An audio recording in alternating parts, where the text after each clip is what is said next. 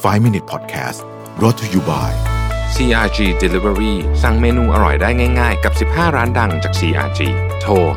1312 ครบจบในออเดอร์เดียว CRG we serve the best food for you สวัสดีครับ 5 minutes podcast นะครับคุณอยู่กับโรวินทานุสาหะครับ วันนี้ผมบทความจาก McKinsey มาอีกแล้วนะครับ ชื่อว่า commercial real estate must do more than merely adapt to coronavirus นะฮะ หนึ่งใน sector ที่ได้รับผลกระทบเยอะมาก แต่ว่ายังไม่ค่อยมีการพูดถึงกันเยอะเท่าไหร่ เพราะว่าเรายังอยู่ในช่วงของการปิดเมืองนี่กำลังจะเริ่มเปิดเมืองขึ้นมาแล้วเนี่ยก็จะมีการพูดถึงประเด็นนี้กันเยอะนะครับ ก็คือผู้ให้เช่านะฮะห้างสรรพสินค้านะครับ community mall นะฮะรวมไปถึงออฟฟิศต่างๆ ด้วยเนี่ยนะครับ ก็เป็นส่วนหนึ่งของที่เราเรียกว่า commercial real estate นะครับอันนี้เราไม่พูดถึง real estate ที่เป็นอสังหาริมทรัพย์ประเภทที่อยู่นะฮะนั้นไว้ไว้คุยอีกเรื่องหนึ่งนะครับคืออย่างที่เราทราบกันดีอยู่ว่า ตอนนี้เนี่ยนะครับ commercial real estate เนี่ยก็บางที่ก็งดคิดค่าเช่าไปก่อนนะฮะในช่วงที่ถูกปิด บางที่ก็ลดราคาให้อะไรก็แล้วแต่ต่างๆนานาเหล่านี้ ประเด็นที่มันน่าสนใจก็คือว่า อันนั้นคือเวเก่าเวใหม่กลับมาเนี่ย ด้วยข้อจำกัดของโควิด -19 ทำให้การใช้พื้นที่เนี่ยมันไม่สามารถใช้เท่าเดิมได้นะครับ แล้วต่อให้ใช้พื้นที่เท่าเดิมได้ ซึ่งซึ่งใช้ไม่ได้เนี่ยนะก็ยังน่าสงสัยว่าจะสามารถ utilize ในเรื่องของคนเข้าไปได้เหมือนเดิม หรือคนยังอยากมาเหมือนเดิมหรือเปล่านะครับ เราฉายภาพเห็นชัดขึ้นก็คือ อย่างเช่นร้านอาหารเนี่ยนะครับณวันที่ผมอัดเสียงนี่คือวันที่ 2 พฤษภาคม พรุ่งนี้วันที่3เนี่ยร้านอาหารจะเปิดแล้ว เราเริ่มเห็นภาพร้านที่เตรียมพร้อมที่จะเปิดเนี่ยเราก็เห็นได้เลยว่าออนอกจากจะต้องมีอะไรที่โก้งที่กั้นแล้วเนี่ยโต๊ะที่นั่งได้เนี่ยมันน้อยลงไปเยอะมากนะฮะคือหนึ่งโต๊ะเนี่ยนั่งได้สมมติหนึ่งคนนะฮะแล้วก็ต้องเว้นระยะห่างต้องอะไรแบบนี้ เพราะฉะนั้นมันก็เป็นที่ เราก็ต้องคาดการได้อยู่แล้วว่า ยอดขายต่อตารางเมตรก็ต้องลดลงไปอย่างมากเลยนะฮะทีนี้ค่าเช่าจะเอาอยัางไงนะครับ ก่อนที่จะไปถึงนั้นเนี่ยเรามาคุยกันว่าณขณะนี้เนี่ยมูลค่าของบริษัทที่ทำพวก commercial real estate เนี่ยตกไปประมาณขนาดไหนแล้วนะฮะถ้าเป็น commercial real estate เนี่ยตกไปประมาณ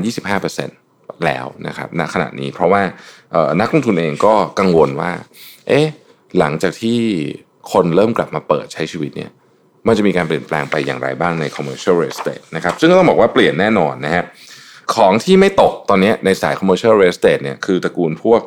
self storage นะครับ cloud kitchen นะฮะพวกนี้ยังไม่ตกนะฮะเพราะว่าคอนเซปต์ของมันเองก็ไม่ได้มีเหมือนกับ ไม่ได้เกี่ยวข้องกับจำนวนคนต่อพื้นที่มากเท่าไหร่นักอยู่แล้วนะฮะ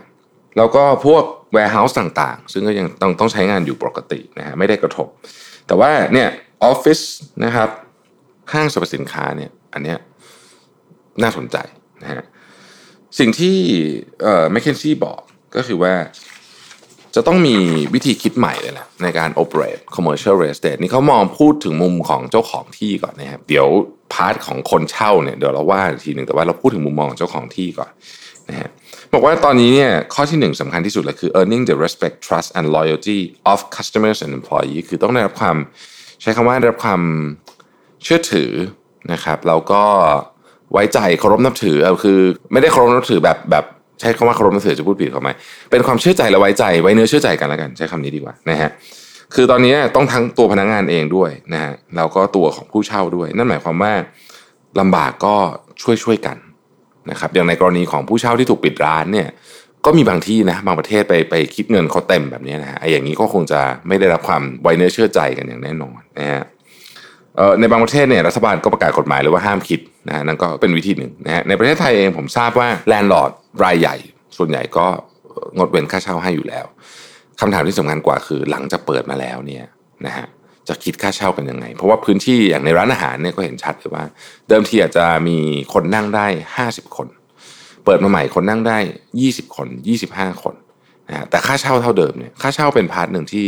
แพงมาก แล้วจะทำยังไงดี โมเดลมันจะเป็นลักษณะของการแบ่ง GP เหมือนที่คุณต่อ Penguin Eat Shabu เคยคุยกับใน Mission Tonight กับเราหรือเปล่านะฮะนั่นก็เป็นเรื่องที่น่าสนใจ อันที่สองเขาบอกว่าผู้ที่บริหารเรื่องของเอ่อ commercial real estate เนี่ยต้อง centralize cash management ก็คือต้องเอาต้องเอาการบริหารจัดการเงินสดเนี่ยมารวมศูนย์อยู่ที่ตรงกลาง ปกติ commercial real estate เนี่ยจะมีจุดจ่ายเงินออกเยอะมากนะครับ ก็ต้องระมัดระวังเรื่องนี้นะฮะอันที่สามเนี่ย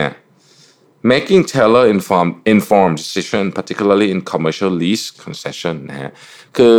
แต่ละลูกค้าแต่ละคนเนี่ยก็มีความต้องการ หรือว่ามีปัญหา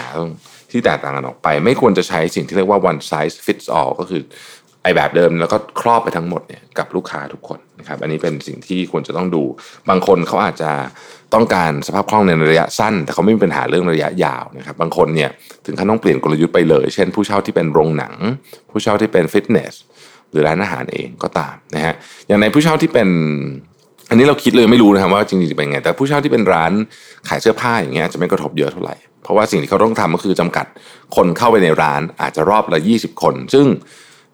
ในบางประเทศก่อนหน้านี้พวกร้านแฟชั่นแพงๆเขาก็ทำแบบนี้กันอยู่แล้วนะฮะเขาก็อยู่ก็คือมันมันพอนึกภาพออกมันไปได้มากกว่า แต่ในกรณีของร้านอาหารเนี่ยมันจะมีเวลาพีคเอาท์ มากๆเลยก็คือเที่ยงกับเย็นเนี่ยช่วงเวลาที่คุณทานคนทานอาหารเยอะ ดังนั้นเนี่ยมันก็จะยากกว่าซับซ้อนกว่านะครับ